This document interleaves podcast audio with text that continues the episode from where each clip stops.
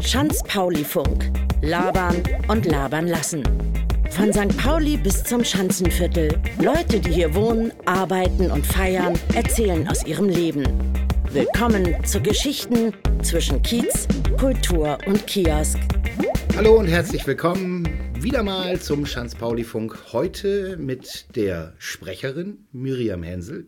Ihr werdet sie gleich wiedererkennen, denn sie spricht unter anderem auch den Claim vom Schanz-Pauli-Funk. Du bist gleichzeitig aber auch noch sowas wie, ich würde es mal sagen, Rechte-Klärer für die Bildrechte des Streamings und Videoaufzeichnungen für Wacken.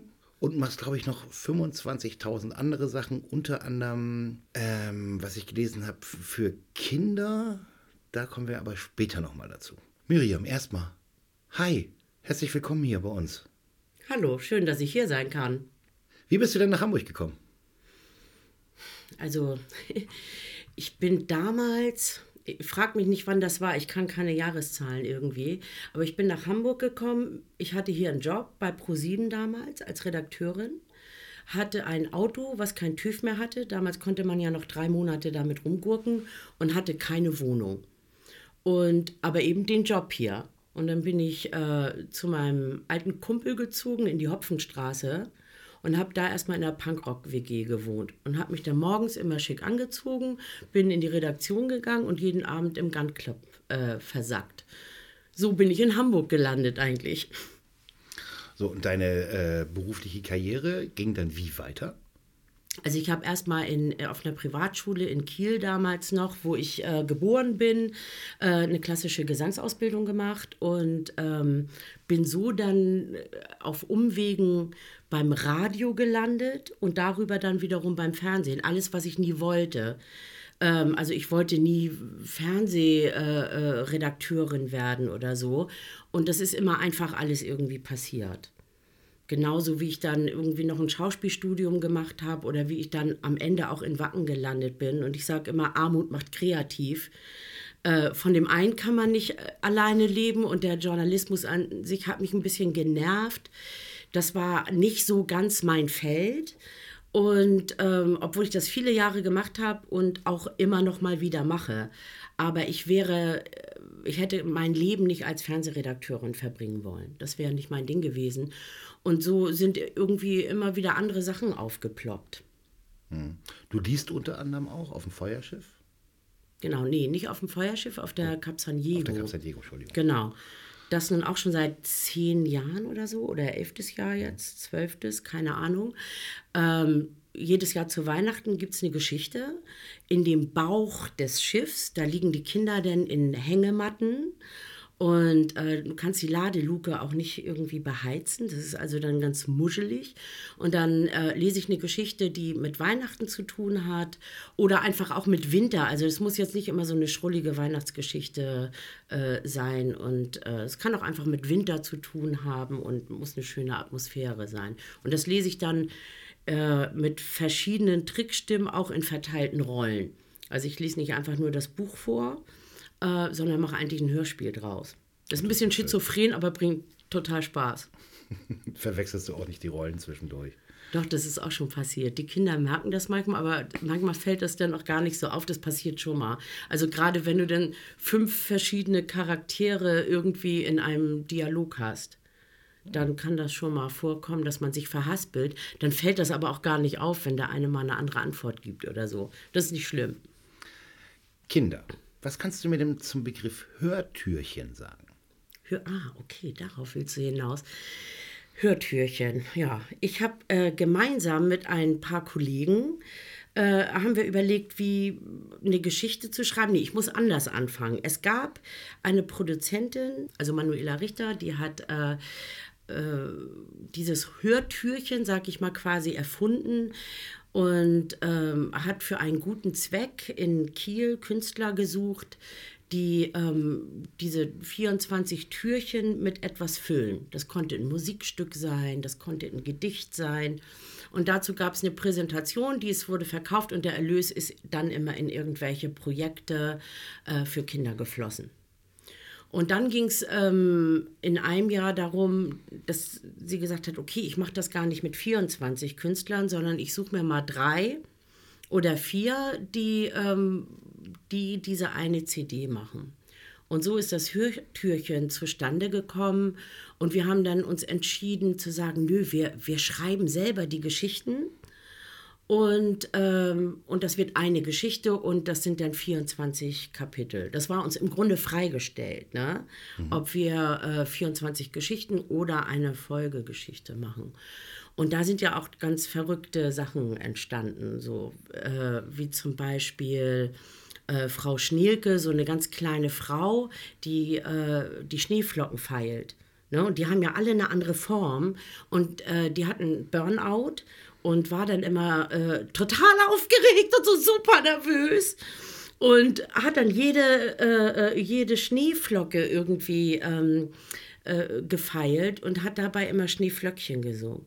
Schneeflöckchen, Weißröckchen, völlig durchgeknallt. Ne? Oder den Ausbildungsplaneten für Weihnachtsmänner.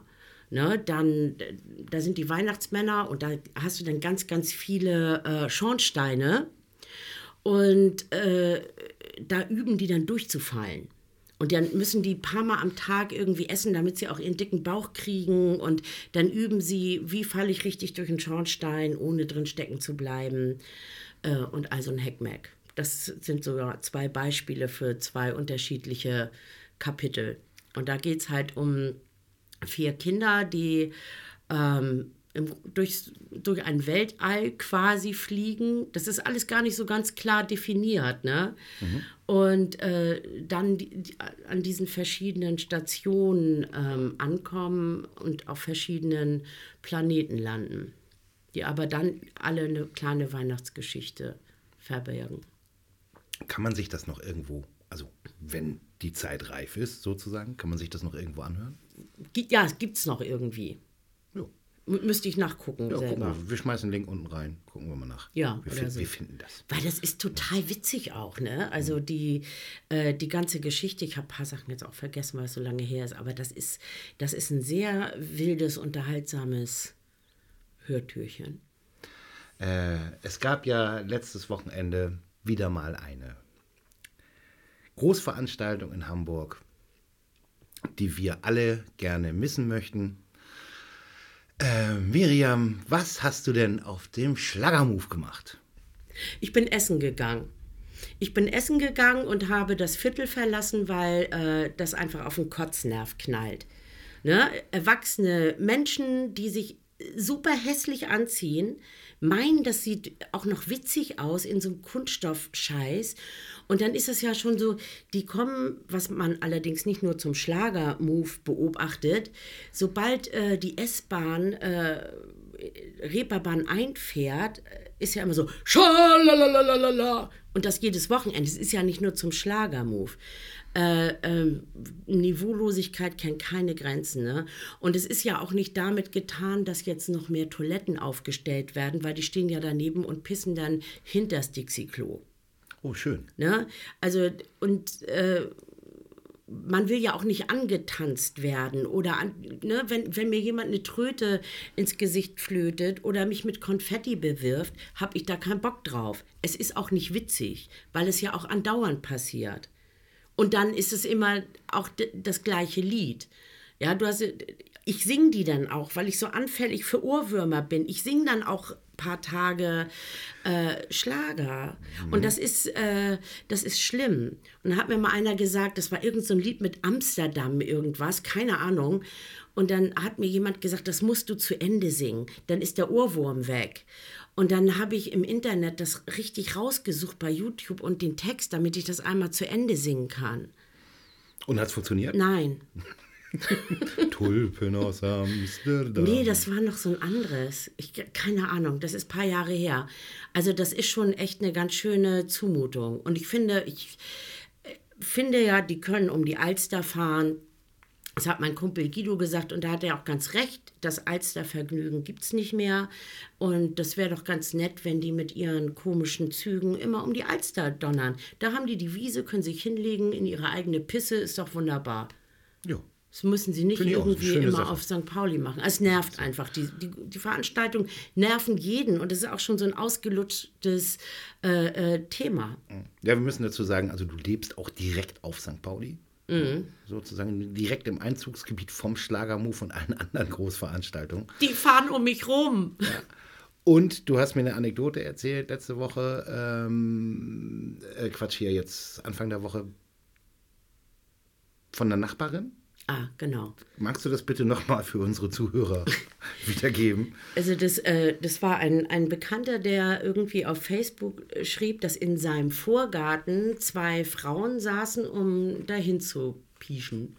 Irgendwie. Und da hat er gesagt, man, könnt ihr euch nicht eine Toilette suchen? Und die Antwort war, wieso? Das ist doch eine. Ja, und das nochmal, um die Niveaulosigkeit der Veranstaltung zu unterstreichen. Ja, und das sind erwachsene Menschen und du sagst im Grunde den Leuten, die in dem Stadtteil leben, dass sie in einem Klo leben, ja auch noch damit, ne? Und top. Das ist einfach, pff, das ist niveaulos. Ich kenne sowas aus meinem Umfeld nicht. Ich kenne keine Menschen, die in Vorgärten pissen und äh, oder in Hauseingänge kotzen oder sich so beknackte Sachen anziehen. Ich kenne sowas nicht. Da, ich habe da gar keinen Zugang zu. Deshalb fehlt mir vielleicht auch jegliches Verständnis für so, ausgerechnet diese Veranstaltung. Also wir jagen hier ständig Leute vom Hof, die hier in die Einfahrt pissen oder hinter die Müllcontainer kacken.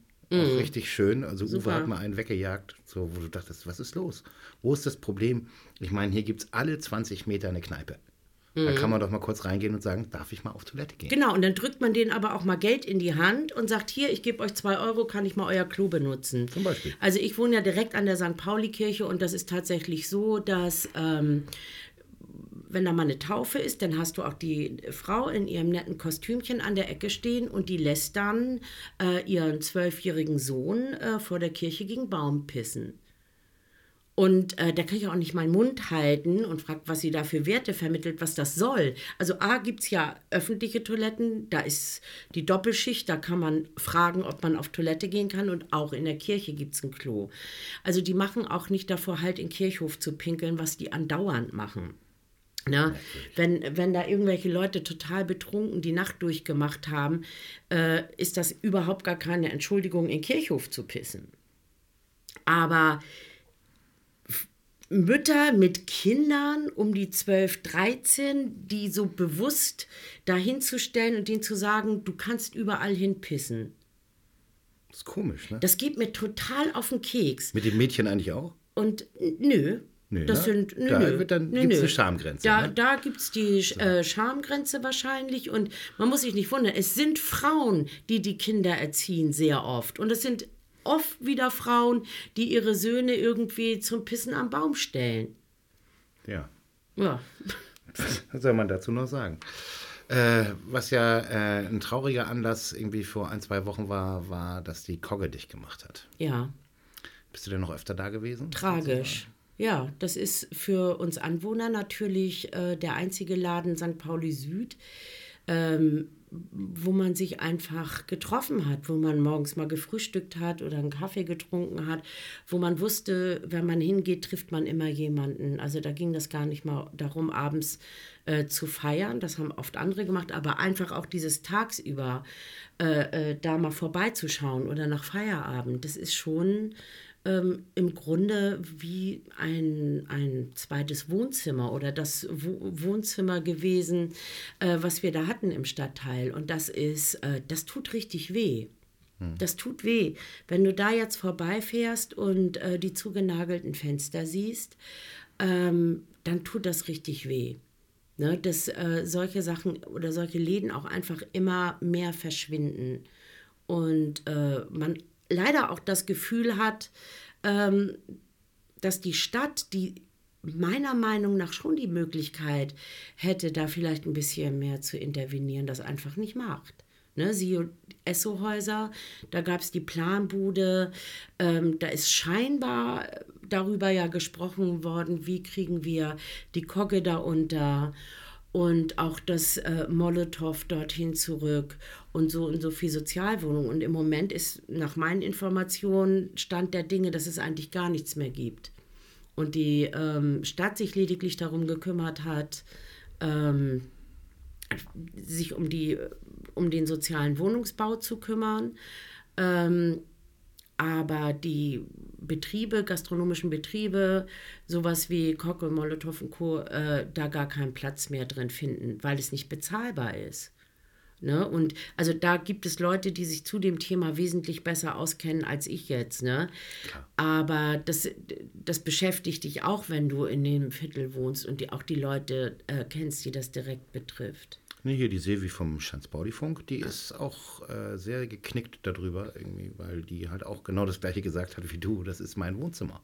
Ja. ja was soll das? Genau. So, das ist mein Wohnzimmer, das könnt ihr mir noch nicht wegnehmen. Genau. So, ne? Und da ist auch kein anderes, es gibt keine Alternative mehr. Es ist einfach dort äh, auf der Ecke äh, gibt es im Moment einfach nichts. Und du kriegst ja auch nicht so schnell wieder was etabliert. Also das, das tut schon echt ganz schön weh mit der Kogge. Ja, apropos Wohnzimmer. Du hast gerade gesagt, du warst essen und so. Du isst auch gerne, ne? Mhm. Du bist auch jemand, der gerne isst. Sozusagen. Was isst du denn am liebsten? Das ist ja vielleicht eine blöde Frage. Ja. Was esse ich am liebsten? Ich, ich weiß es nicht. Das kann ich so schnell gar nicht beantworten. Ich esse unwahrscheinlich gerne äh, orientalisch, also alles, was so ein bisschen arabisch angehauchte Küche ist, mag ich total gerne. Und, ähm, aber ich bin auch ein totaler Salatfan. Gut. Und, ähm, und Fisch, lieber als Fleisch. Aber ich habe hm. jetzt nicht so ein spezielles Gericht, wo ich sage, das ist mein absoluter Favorit oder so. Schöne Dose Ravioli. Nee, I. nee, das hat es zum Glück noch nie gegeben. Sowas hätten auch meine Eltern tatsächlich nie, äh, nie zugelassen. Bei uns wurde immer frisch gekocht. Also, und ich koche einfach auch total gerne. Und ich finde, man kann auch ganz simple, wunderbare Sachen aus aller Welt kochen. Und es ist eher schon auch so ein Querbeet.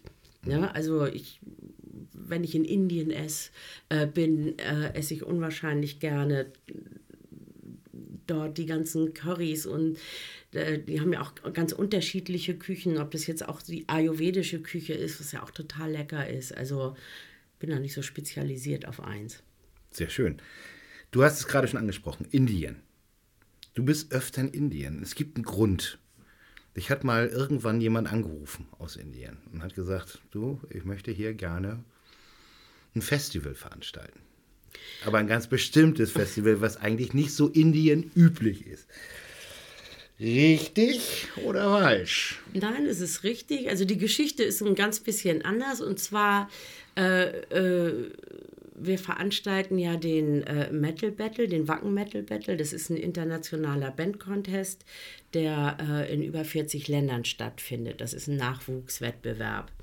Und da gab es einen äh, Jungen, der, der Saalmann, äh, ich glaube, der war der damals 21 oder so. Und der hat gesagt, sowas will ich auch. Ich will das in Indien veranstalten und so. Und äh, mein Lieblingssatz von ihm war, If you need some spices, you can come to my tent. Und das wir wollten ihm schon mal so ein T-Shirt machen, weil wir es so süß fanden. Naja, und er hat nun diesen großen Traum gehabt äh, von einem eigenen Metal-Festival in Indien, in Bangalore, das ist im Süden Indiens. Und irgendwie ja, fanden wir das ganz gut, ihm dabei zu helfen und ihn zu unterstützen. Und ähm, dann bin ich darüber geflogen, ich glaube insgesamt jetzt zehnmal. Und äh, das Festival gibt es jetzt aber mittlerweile auch schon seit acht Jahren und es etabliert sich langsam immer mehr. Aber es wäre für ihn auch gar nicht möglich gewesen, das alleine zu machen. Ja? Also wenn du da mit indischer E-Mail-Adresse äh, Creator anschreibst und fragst, ob die bei dir auf dem Festival spielen, das geht wahrscheinlich sofort delete und weg. Weil du hast natürlich ähm, ganz andere Voraussetzungen da. Und das ist das, was wir erstmal... Ähm, wobei wir ihn unterstützen wollten. Und äh, da hat die Wacken Foundation äh, ins Portemonnaie gegriffen und hat das Projekt für ihn so ein bisschen angeschoben und mitgefördert. Und damit man ihm erstmal beibringen kann, wie ist eigentlich der europäische Standard, wenn ich jetzt eine äh, Künstler buche, die auf großen Festivals spielen, äh, für die ist das wichtig und das ist ja auch richtig so, dass zum Beispiel die Sicherheit stimmt Ja, während du vielleicht in, in China und, und Indien, wenn da eine Bühne aufgebaut wird, dann klatscht einer runter, egal, nehmen wir den nächsten. Ja, kennt man die Geschichten, das ist tragisch. Und da geht es ja auch um Sicherheit auf der Bühne. Du willst ja auch nicht als Sänger, dass dir irgendwie eine Lampe auf den Kopf fällt. So, und all diese Sachen, das äh, ging erstmal darum, sowas überhaupt irgendwie zu gewährleisten und, und Verständnis dafür äh, äh, zu entwickeln und er oder er mit seinem Team ein Verständnis dafür zu entwickeln, was eigentlich wichtig ist. Und ähm, ich habe ihm dann auch geholfen, die Bands zu buchen. Und äh, da haben Ice Earth, da haben Creator gespielt, da haben Sui Dakra gespielt. Also Namen, die äh, auf anderen Festivals hier auch Headliner sind. Ne? Und die fanden auch die Idee so gut. In, jeder wollte auch irgendwie mal nach Indien. Also das ist so in den letzten Jahren so ein bisschen trendy geworden. Und mittlerweile hat er sich da ganz gut etabliert und sich auch als Veranstalter ähm, einen Namen gemacht. Ne? Weil das, also es ist ganz, ganz schön. Das heißt Bangalore Open Air und findet 2020 im Juni statt. Also für alle Indienreisenden lohnt sich das vielleicht auch mal, wenn man Bock auf äh, Metal hat, da hinzufahren. Ja, nicht mehr WOA, sondern BOA. BOA, ja. Also das ist, das ist ein ganz charmantes Festival. Das ist ja auch nicht so groß.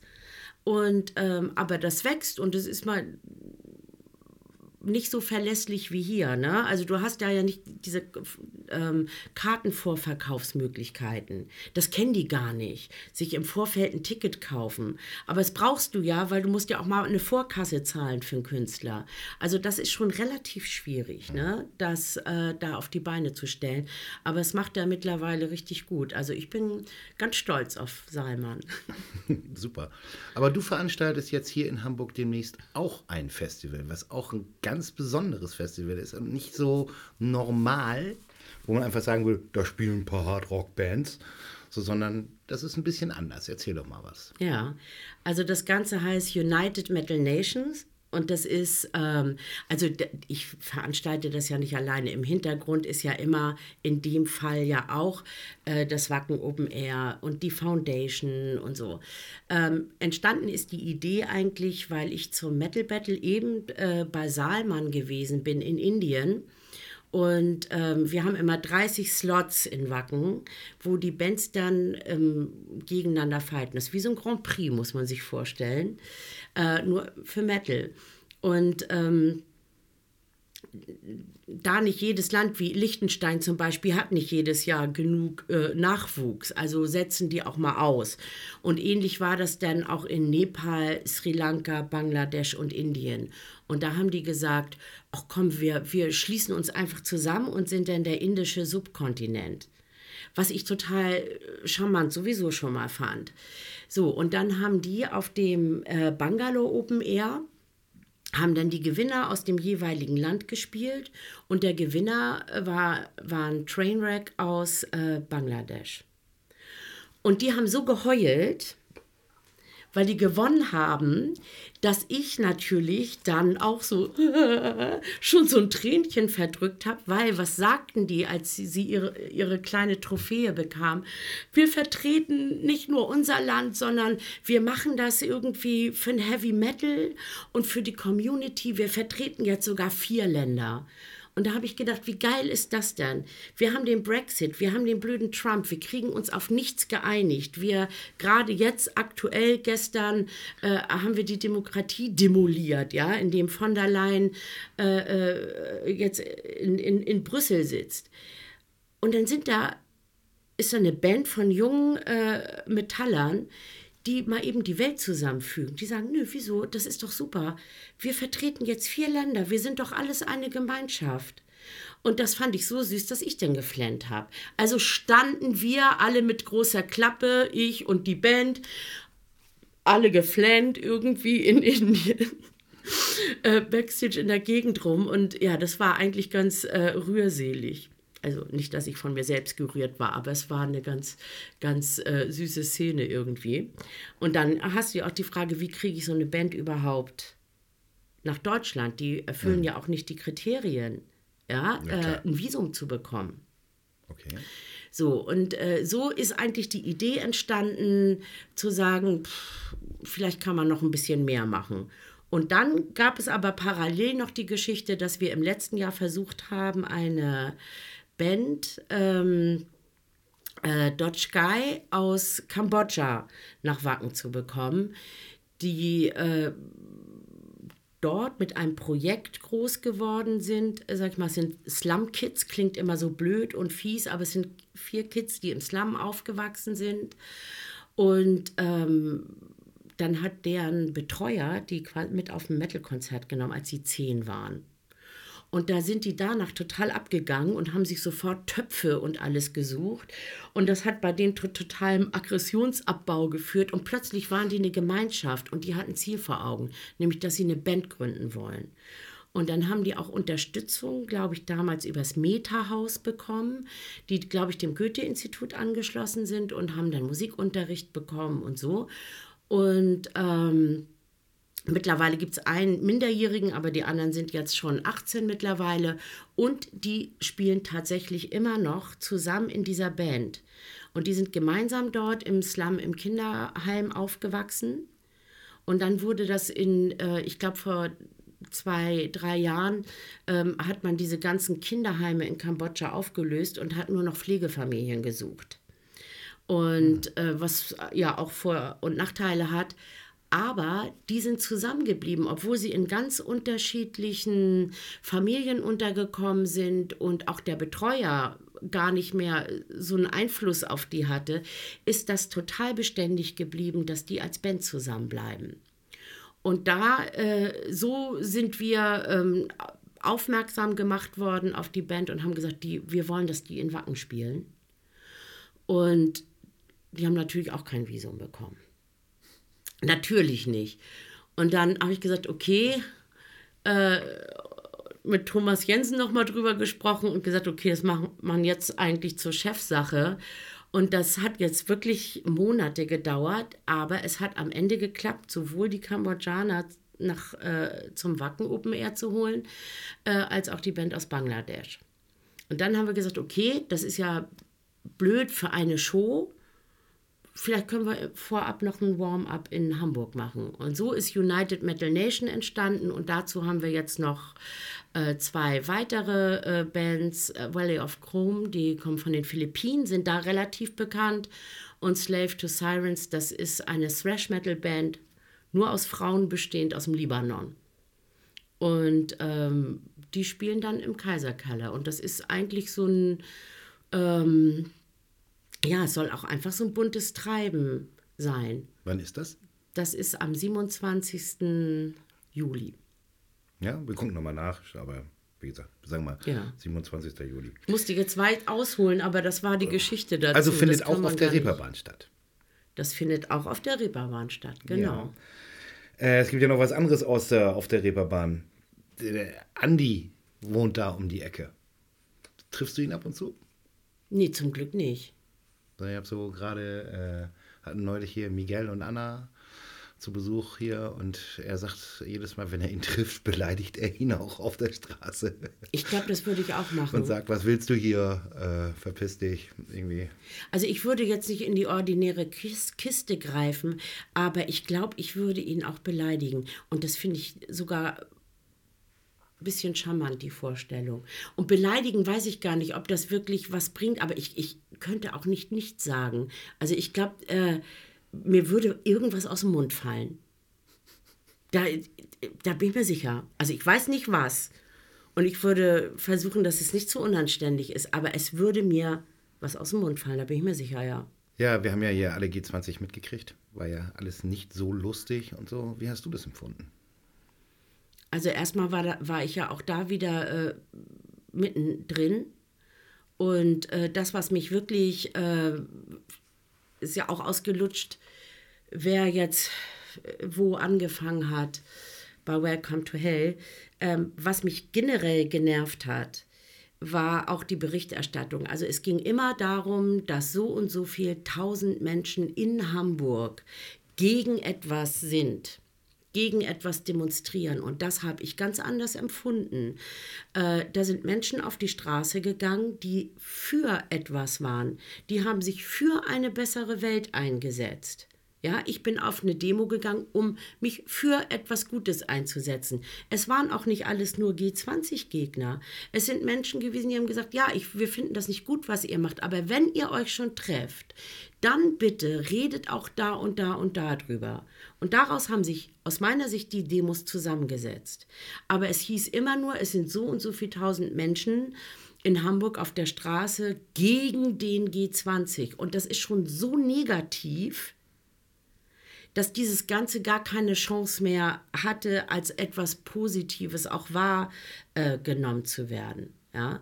Und äh, das hat mich an dem, an dem Ganzen auch in der Außendarstellung in der internationalen Presse total genervt, dass es immer dieses Anti und immer gegen, nur weil Menschen eine Meinung haben, die sie vertreten.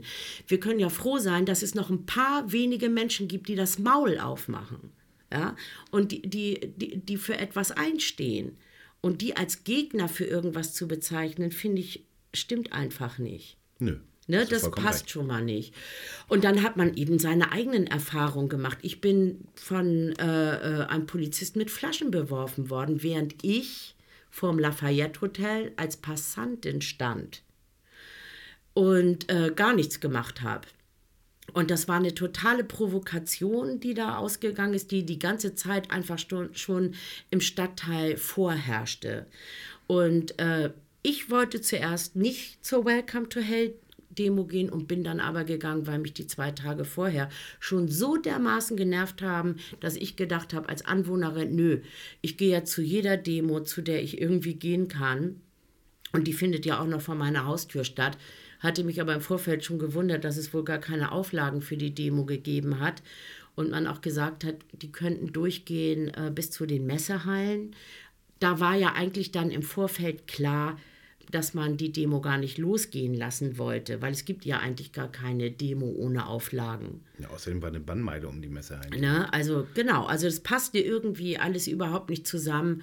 Und äh, wenn man jetzt auch die Berichterstattung auch hinterher sieht und was da so ein bisschen äh, dann auch nochmal durchsickert, ähm, dass es vermummte Beamte gibt und äh, die dürfen das, weil sie ähm, äh, weil sie ja keine Demonstrationsteilnehmer sind, aber dürfen sich dann vermummen und bei einer Demo mitmachen und provozieren. Also das, ah ja. das ist so grenzdebil, da fällt mir nichts mehr zu ein. Das ist sinnentleerter Scheiß und den habe ich keine Lust mehr zu lesen.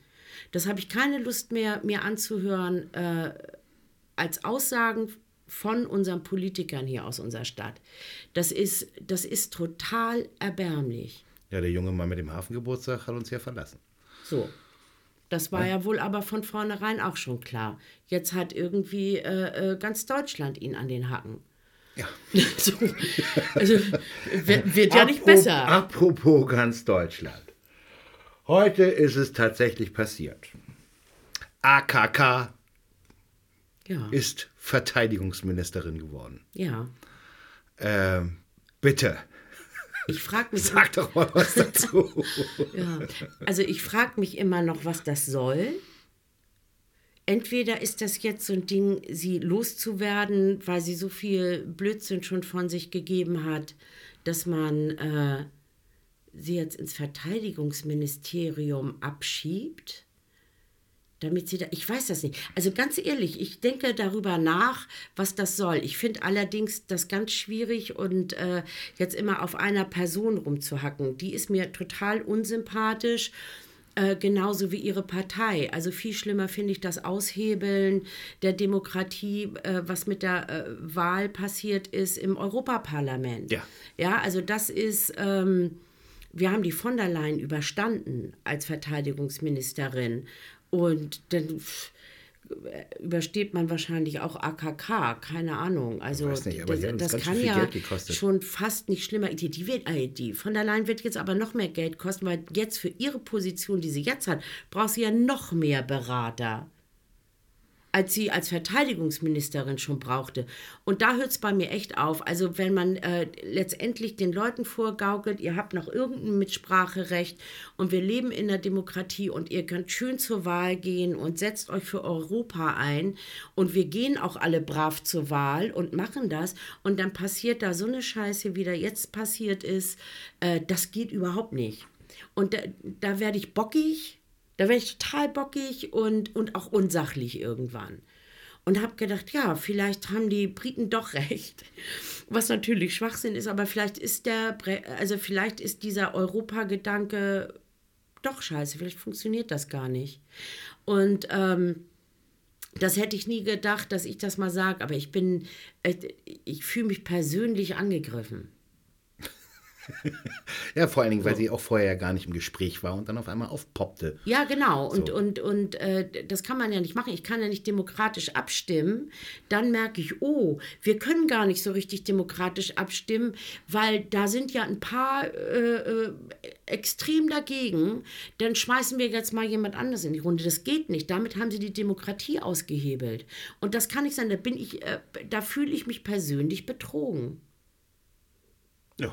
Und. Und, und das finde ich, glaube ich, noch schlimmer ähm, als AKK im Verteidigungsministerium. Ich finde ja, vom Typ her passt sie da rein. Ja, die hat so was Militärisches. Ja, finde ich auch. Von der Gestik Allerdings her. Hm. bin ich mir sicher, ähm, dass es kompetentere Leute gegeben hätte, die im Gespräch waren die diesen Posten sehr wohl hätten machen können. Deshalb verstehe ich überhaupt nicht. Entweder wollte man sie dahin abschieben, das keine Ahnung. Äh, das macht für mich überhaupt keinen Sinn. Oder weil man weiß, dass sie eh keine Kanzlerin werden kann. Ich weiß es nicht. Ja. Ich habe das noch nicht zu Ende gedacht. Das ist zu frisch. Das müsstest du mich vielleicht okay. Äh, Worüber du bestimmt schon länger nachgedacht hast, ist äh, eine andere Frau oder vielmehr äh, ein anderes Mädchen, ist Greta Thunberg. Was hältst du denn von der jungen Dame? Viel. Ich auch. Viel. Ich finde das äh, super, äh, dass die sich da durchgebissen hat und dass die sich ein Ziel äh, genommen hat äh, und sich für etwas einsetzt. Das ist etwas, was ich was mich grundsätzlich an ganz vielen Menschen, egal ob jung oder alt, nervt, dass sie keine eigene Meinung haben. Es ist immer so eine nachgequatschte äh, Scheiße und Meinungsbildung heißt, es ist Arbeit. Wenn ich mir eine Meinung bilden will, dann ist das Arbeit. Das heißt, ich muss mit unterschiedlichen Leuten äh, sprechen. Ich muss auch ganz viel mit Menschen reden, die nicht mit mir einer Meinung sind, um zu verstehen, warum die eigentlich anders denken um das nachvollziehen zu können. Und dann kann ich mir meine eigene Meinung bilden. Das heißt, ich muss auch unterschiedliche Tageszeitungen lesen oder ich muss mir meine Informationen unterschiedlich und nicht immer nur mich mit Menschen abgeben, die immer, immer meiner Meinung sind. Deshalb glaube ich ja auch, dass eine wirkliche Demokratie sowas wie die AfD aushält. Das muss eine Demokratie aushalten. Ja, egal was die von sich geben. Und da wird man äh, äh, wütend und es geht einem total auf den Sack. Aber eine Demokratie äh, muss sowas irgendwie aushalten. Und ich bin mir sicher, dass eine richtige Demokratie das auch tut. Die hält das aus. Und ähm, schlimm finde ich, wie dieses Bashing, ne, was jetzt auch gegen AKK oder sonst wen gemacht hat, da haben erwachsene Menschen dieses Mädchen angegriffen. Ja. ja. als Schuleschwänzerin und so. Und das, das finde ich so erbärmlich. Die sollen sich schämen. Also, das ist, das war mir peinlich. Da habe ich mich fremdgeschämt. Da habe ich gedacht, wie kann man als erwachsener Mensch sich hinstellen und auf diesem Mädchen rumhacken? Und dann die Eltern, die das Kind nach vorne schieben. Warum spreche ich einem Mädchen in ihrem Alter ab, eine eigene Meinung zu haben? Ja, wird ja komplett abgesprochen. Nee, das sind ja die Eltern. Was soll der Scheiß? Ja, was soll der Scheiß? Also, warum soll ein, ich weiß gar nicht, wie alt die ist, 12, 14, irgendwas, warum soll die denn keine eigene Meinung haben? Warum soll ein Siebenjähriger keine eigene Meinung haben? Ich finde dieses permanente Absprechen und diese Bevormundung zum Kotzen total. Ja, da gebe ich dir auch recht. Wir haben jetzt mit äh, Greta Thunberg diese Fridays for Future Geschichte. Ich will da noch mal ein bisschen näher drauf eingehen. Findest du es gut, dass die Kids am Samstag, äh, am Freitag streichen und nicht halt am Samstag streiken? Ja. Es gibt ja immer diese generelle Diskussion darüber, dass viele Leute sagen, ah, dann sollen sie doch mal streiken, wenn die Schule vorbei ist. Die Argumentation ist mir zu doof und zu flach. da, da kann ich mich gar nicht drauf einlassen. Ich finde, die streiken, wenn sie wollen. Und äh, da jetzt irgendwie einen Haufen von Schuleschwänzern draus zu machen, das äh, äh, finde ich auch erbärmlich. Und äh, wenn sie am Wochenende demonstrieren, interessiert das auch niemanden. Und so oft wie Lehrer krank sind, nachdem sie gerade sechs Wochen Ferien hatten und was weiß ich nicht alles, und da der Unterricht ausfällt, da sagt ja auch keiner was, sollen die doch mal demonstrieren gehen. Und wenn sie jeden Tag eine Woche lang demonstrieren gehen, dadurch äh, schreiben sie ja keine schlechteren Noten. Nee, sie bilden sich ja, zumindest sie eine bilden Meinung. Sich, sie bilden sich eine Meinung und sie lernen auch etwas über äh, Demokratie und wie man sich auseinandersetzt und auch konfrontiert wird mit Positiven wie Negativen, was dann auf einen reinballert. Und das ist doch super. Da haben die zehnmal mehr gelernt, wenn sie mal äh, äh demonstrieren waren auf dem Freitag, äh, als ein Tag Schulunterricht. Ich glaube nicht, dass das in irgendeiner Form schadet. Halte ich für ausgemachten Blödsinn. Hast du dieses Rezo-Video gesehen unter anderem? Ja, habe ich. Ich habe sogar komplett durchgeguckt. Ich auch. Und ich fand eine Stelle gerade sehr schön, äh, wo er gesagt hat, ja, dann sollen wir den Lokführern auch mal sagen, sie sollen dann halt äh, streiken, wenn sie ihren Dienst beendet haben. Also was ist denn das für ein Streik? Ich meine, man streikt ja nicht, ja, wenn man das im Feierabend macht. Genau, und sozusagen. das ist das, was ich mit Bevormundung meine. Und es ist ähm, immer ganz schnell dabei, äh, wenn das noch Kinder, in Anführungsstrichen Kinder sind oder Jugendliche, ähm, die zu bevormunden. Ja, da stellen sich andere hin und meinen, dass sie es besser wissen. Wenn sie es besser wissen würden, ja, die, die das kritisiert haben, dann hätten die ja gar nicht auf die Straße gehen müssen. Ja, dann wäre das gar nicht zu dieser Scheiße gekommen, oder? Sie ja. wissen es nicht besser. Also sollen sie mal den Mund halten und vielleicht denen mal zuhören. Das ist nämlich deren Zukunft. Hm. Meine Lieblingsargumente sind wie, ach, der mit den blauen Haaren. Ja.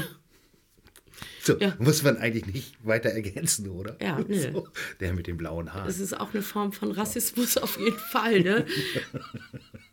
ja, wo man einfach so denkt, äh, was haben denn die Haare jetzt damit zu tun, was der junge Mann gesagt hat? Ja. So, ne? Das ja. ist ja immer, es ist ja immer das Gleiche. Es ist die, so. die, es ist eine Bevormundung und es ist auch immer dieses, ähm, so ein Klugscheißer-Ding, sich über irgendwelche Sachen zu stellen.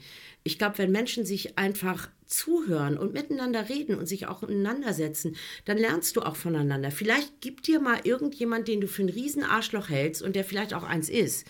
Vielleicht gibt er trotzdem mal irgendein Argument von sich, wo du denkst, okay, da mag er vielleicht sogar recht haben. Ja, und das muss man zulassen. Hm. Ja, wenn ich nur verbohrt rumrenne, wo, wo, wo, landen wir denn und wo kommen wir da hin? Dann entwickelt sich auch nichts und da müssen sich alle an ihre eigene äh, Nase fassen. Wir müssen einfach äh, offen bleiben und neugierig bleiben für, für Dinge, die passieren. Und natürlich passieren nicht von morgens bis abends nur Sachen, die einem selber gefallen. Und es macht ja auch nichts. Ja, gebe ich dir sehr recht. Ein Thema habe ich noch, bevor wir zum Ende kommen. Äh, genau das Gegenteil von Greta Thunberg, nämlich äh, unser neues Kreuzfahrtterminal hier in Hamburg und mehr Kreuzfahrtschiffe denn je. Äh, du bist ja wirklich direkt beeinflusst davon. Hast du das, wenn du den, wenn du das Zimmerfenster aufmachst, dass der Diesel reinriecht? Ich meine, der normale von den Containerschiffen reicht ja schon, aber von den Kreuzfahrtschiffen? Nee, also es ist eher so die, die Lärmgeschichte. Aber ähm, ich sitze ja auch nur nicht jeden Tag zu Hause, dass ich jedes Schiff mitkomme, was da in den Hafen fährt. Aber ähm, es ist dieses Gesamtding. Es ist einfach so lächerlich, dass man hier ein Stück Stresemannstraße äh, für Dieselfahrzeuge sperrt, einen Riesenumweg irgendwie einrichtet, wo sie dreimal so lange unterwegs sind. Also noch viel mehr irgendwie eigentlich die Luft verpesten. Und gegen die, äh, gegen die Kreuzfahrtschiffe sagt keiner was, weil die Stadt einfach ja immer meint, äh, eine Weltstadt zu sein. Hamburg ist keine Weltstadt und wird auch nie eine sein. Es ist die, für mich eine der schönsten Städte der Welt und die schönste Stadt in Deutschland. Aber eine Weltstadt werden wir nicht mehr. Und wir müssen auch nicht so tun, als ob. Und das finde ich. Wir haben ähm, jetzt die Elbvieh. Ja, das reicht ja auch schon. Ne? Da, also das wäre ja noch mal eine Sondersendung, sag ich dir. ähm, ich finde, äh, also ich finde Kreuzfahrtschiffe schon an sich ja äh, eine ganz drollige Angelegenheit. Ich weiß überhaupt nicht, wie man Geld dafür ausgeben kann, um auf so ein Schiff zu steigen und damit durch die Gegend zu fahren. Das ist, für, da ich, das ist, ist mir auch total fremd. Ich finde das äh, fürchterlich. Und ähm, ich, wir brauchen die nicht, wir, wir brauchen nicht, dass die in die Stadt reinfahren. Und wenn, dann sollen sie Auflagen erfüllen. Ich glaube, wir haben eine Landsteckdose oder so, ne? Eine. Eine Landanwendung. Eine. Und die will aber keiner benutzen, weil das viel zu teuer ist. Und soviel ich weiß, gibt es Auflagen in Kopenhagen zum Beispiel, ähm, dass die bestimmte Schiffe dann auch gar nicht mehr reinfahren lassen oder die müssen, was weiß ich, irgendwelche bestimmten Filter haben und so weiter. Also da gibt es ganz andere Auflagen, die wir gar nicht äh, raushauen oder äh, als äh, Stadt, weil wir Angst haben, dass die Kreuzfahrtschiffe dann nicht mehr kommen. Ja, oh. äh, ja, genau, dann werden wir alle so traurig, ne? Hm.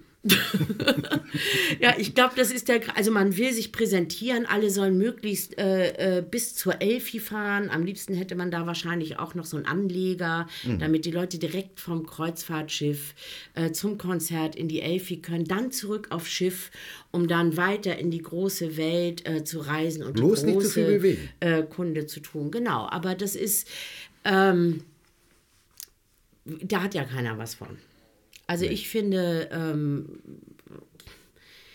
ich bin ja auch kein, kein Pessimist, der sagt, es muss alles verboten werden, aber ich finde, es, es kann sich alles in einem Rahmen äh, halten, der für alle lebbar ist. Ja, man kann es auch umweltfreundlicher so, gestalten. Ganz es gibt genau. tatsächlich der, sowas wie Gasturbinen und genau, so. was auch man immer. Man muss nicht die Umwelt verschmutzen.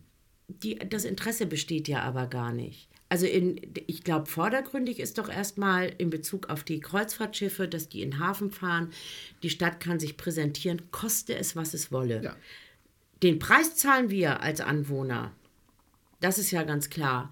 Und äh, das nervt. Klar. Das nervt total. Klar. Ja, aber es ist ja immer wieder so. so. Ja. Du bleibst aber hier im Viertel, du ziehst nicht weg oder sowas. Du lässt dich nicht rausmobben. Nee, lass ich nicht. Also manchmal denke ich, ich hau ab hier, das geht mir alles auf den Keks und so. Und äh, ist ja natürlich totaler Quatsch. Das ist ja mein Zuhause und ich, ich will hier ja auch nicht weg und ich würde ja auch gar nicht äh, kampflos das Feld räumen. Ich bin ja nicht bekloppt. Nö, da würde ich dann schon was hinterlassen. Aber ähm, ich finde schon, dass man sich ähm, mehr zusammenraufen muss ähm, oder auch zusammenrotten muss. Oder wir Anwohner auch nochmal.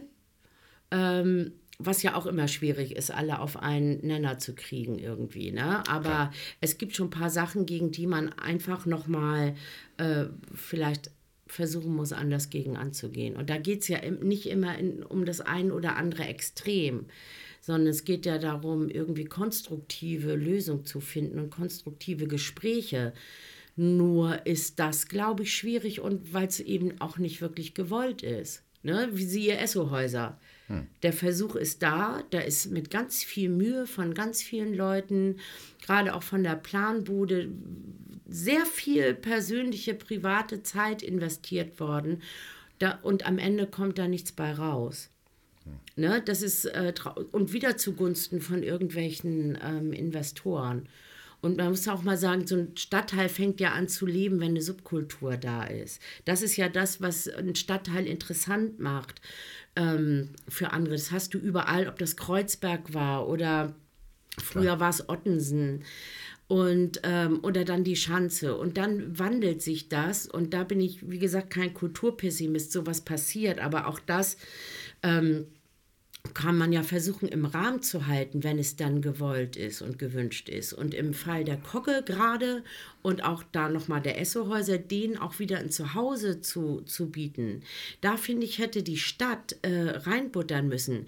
Ich meine, wir werben mit diesem Reeperbahn-Festival, ja, und ähm, aber gleichzeitig, also weltweit, ne, reißen wir da ganz schön das Maul auf und die haben die Beatles gespielt und wir haben die meisten Clubs, aber dass die Clubs hier überhaupt nicht existieren können und dass äh, die zumachen müssen und äh, dafür gibt es dann wieder einen Kiosk mehr zum, zum Cornern, darüber redet keiner.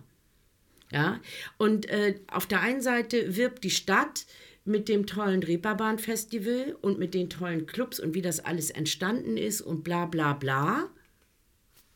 Ja, aber wir haben das gar nicht mehr. Jetzt hängen sie es alles nur noch an der Elbphilharmonie auf. Also ich hm. finde, die Verhältnismäßigkeiten stimmen da nicht ganz. Ja, aber das war schon immer so. Also das, es war auch schon immer so, dass die klassische Musik mehr gefördert wurde als die Unterhaltungsmusik. Ja, dass da die Fördertöpfe einfach wesentlich größer sind. Äh, das hat sich bis heute bestimmt nicht geändert. Nee, das hat sich mit Sicherheit nicht geändert. Gerade was Fördermöglichkeiten ähm, angeht, das merkst du ja auch ganz viel, äh, was weiß ich, wenn du auch das Goethe-Institut, da musst du schon eins finden in einem Land, was Lust hat, irgendwie auch mal ähm, eine andere Musikrichtung zu unterstützen. Ansonsten haben die ja auch Angst, auch vor, vor Rock und Metal zum Beispiel. Ne? Aber man muss doch auch einfach mal sehen, dass das eine riesen Community ist, die weltweit funktioniert. Ich, wozu muss man einen deutschsprachigen Popmusiker in den USA fördern? Kapiere ich nicht. A, können die es meistens besser, B, versteht da keiner ein Wort. Und wenn die dann meinen, auf Englisch zu singen, haben sie einen deutschen schlechten Akzent und es interessiert keine Sau. Der Schäferhund bellt immer mit. Ja. So, und während sowas wie Metal International funktioniert, ja, das sind die einzigen ja. Bands aus Deutschland, die du wirklich um den Globus schicken kannst. Ne, und und äh, bei, bei so Streichorchestern und so, da gibt es auch keine große Hemmschwelle, da wird auch gefördert. Aber man muss ja auch mal sehen, wie groß ist eigentlich die Zielgruppe. Ja, wenn ich mir angucke, wie viele Leute irgendwie zu einem Rockkonzert gehen oder Pop-Rock-Konzert in irgendeiner Arena und wie viele gehen dafür in die Elbphilharmonie, das sind ja nicht so viele. Also da muss man mal gucken, warum ist das eigentlich so unfair? Wer fördert hier eigentlich wen oder fördert man nur sich selbst? Ne? Und das ist so, also fair ist das mit Sicherheit nicht. Kommen wir nochmal zurück zu äh, eurem Festival im Kaiserkeller. Nochmal bitte, wie heißt es genau und wann findet es statt? Gibt es auf Facebook was, im Internet was? Können wir da noch was zu sehen? Hast du noch ein paar weiterführende Links? Auch vielleicht zu dem Bangalore Festival? Mhm, Habe ich. Also United Metal Nations heißt das, ist im Kaiserkeller am 27. Einlass äh, ist ab 19 Uhr. 20 Uhr geht es los und äh, es gibt nur Tickets an der Abendkasse. Ne? Wir nehmen Eintritt von 6 Euro. Damit werden eigentlich nur die Kosten gedeckt, ähm, äh, die der Kaiserkeller so ein bisschen hat fürs Personal, weil die uns tatsächlich auch die Räumlichkeiten umsonst zur Verfügung gestellt haben. So nett. Und alle, die daran arbeiten, in dem Fall inklusive meine Wenigkeit, äh, wir machen das wirklich äh, äh umsonst. Also da ist wirklich Toll. jeder, der da involviert ist, macht das äh, für die Sache. Und äh, vielleicht können wir da einen Spendentopf aufstellen und sagen, wer Bock hat, schmeißt da was rein für die Bands, die ja alle aus Ländern kommen, wo sie jetzt nicht so mega viel Kohle haben und dann ja. können die sich hier ein, ein Souvenir oder ein, äh, kaufen. Das ist dann jeder, jedem selbst überlassen. Das wäre so die Idee, da nochmal einen Hut rumgehen zu lassen, aber 6 äh, Euro für vier internationale Bands ist gar nichts. Und da geht es um den äh, Gedanken der Solidarität eigentlich, ne? dahin zu gehen, die Bands zu unterstützen, äh, dass die auch vom vernünftigen Publikum spielen, die da Bock drauf haben. Die Bands mischen sich unter die Leute und äh, da sollen Gespräche entstehen. Das soll so ein bunter Abend werden, der jetzt nicht eins zu eins, hier ist das Konzert, da ist das Publikum und das war das. Mhm. Und wir verlosen dann auch noch wahrscheinlich an dem Abend ähm, für, einen, äh, für eine Kaperfahrt, die am nächsten Tag an dem Sonntag stattfindet, wo dann auch Bands und Fans gemeinsam auf Schiff steigen sollen. Und da erzählen dann zum Beispiel auch die Künstler, wie ist denn das eigentlich äh, als Frau im Libanon, wenn ich in einer Metalband spiele? Das kann ich ne? mir sehr interessant und vorstellen. Das, das sind so ganz interessante ähm, äh, Themen und also dieses Wochenende ist dazu da, sich auszutauschen. Also dass wirklich Fans und Interessierte und Künstler sich einfach untereinander austauschen, miteinander reden und auch eine, zusammen feiern und eine schöne Zeit haben und tolle Erinnerungen äh, mitnehmen. Weil ich glaube, gerade für die Band aus Kambodscha oder auch aus Bangladesch, für die niemals ein Visum bekommen hätten, für, das ist eine mega Reise für die hierher zu Klar. kommen. Und ich finde ähm, das wichtig, äh, die, auch zu zeigen, dass wir echt gute Gastgeber sein können. Und da muss man auch sagen, da haben die Konsulate mitgespielt, weil letztendlich ähm, hätte die Botschaft in... Ähm, in Kambodscha nicht mitgespielt, die deutsche Botschaft, und auch in, in Bangladesch nicht, ähm, hätten wir ja diese Visa niemals bekommen. Und das hat mir nochmal persönlich gezeigt, dass unser Land sehr wohl gastfreundlich ist und ähm, auch nicht rassistisch ist. Ja, wir können ja sagen, wir haben zwei Länder, da kommen Gruppen von jungen Männern, ja, äh, die kein Geld haben und keine Perspektive. Das ist ja eigentlich, was man nicht reinlassen will. Und es wurde sich äh, in Phnom Penh äh, entschieden und ähm, und in Dakar in der Botschaft zu sagen, wir lassen die rein, weil wir diesen Kulturaustausch gut finden. Wir wollen, dass die äh, Künstler nach Deutschland äh, auf ein großes Festival fahren und ihr Land präsentieren. Und gestern hat die Botschaft in Dakar, das ist die Hauptstadt äh, von äh, Bangladesch, die haben einen Post gemacht tatsächlich und haben verkündet, äh, und der, dass die Band irgendwie aus Bangladesch ihr Land vertritt in Deutschland auf dem größten Heavy Metal Festival und dass sie total stolz sind. Super. Ne? Und das, das sind so, das toucht ein, also mich, weil, weil ich das total schön finde, dass es eben doch geht und das zeigt ganz viel. Das zeigt auch politisch ganz viel, ne? dass, dass einiges möglich ist, wenn man kommuniziert. Und nicht nur per E-Mail, sondern da sind Telefonate hin und her gegangen, auch äh, zwischen der Botschaft in Bangladesch und mir. Wir haben telefoniert, uns, uns ausgetauscht und versucht, gemeinsam einen Weg zu finden, ähm, die Jungs hierher zu bringen. Und das, äh, das ist und Mädels. total jung und Mädels, genau. Ja, aber kommunizieren ist ja immer das Wichtigste. Man muss es immer richtig machen. Ja. Ähm, apropos, kommentieren könnt ihr diese Sendung oder auch Fragen stellen an Miriam unten im Kommentarfeld unter der Sendung. Äh, Miriam, ich sage erstmal vielen, vielen Dank. Danke, Gerne. dass du hier warst. Und äh, vielleicht sehen wir uns ja mal wieder. Ja, davon gehe ich ja mal aus, Davon oder? gehe ich auch aus. Ne? Mach's gut, schönen Abend. Tschüss. Ciao. Mehr zur Sendung findet ihr unter schanzpaulifunk.de. Hier gibt's auch die Möglichkeit, den Podcast mit einer Spende zu unterstützen. unterstützen.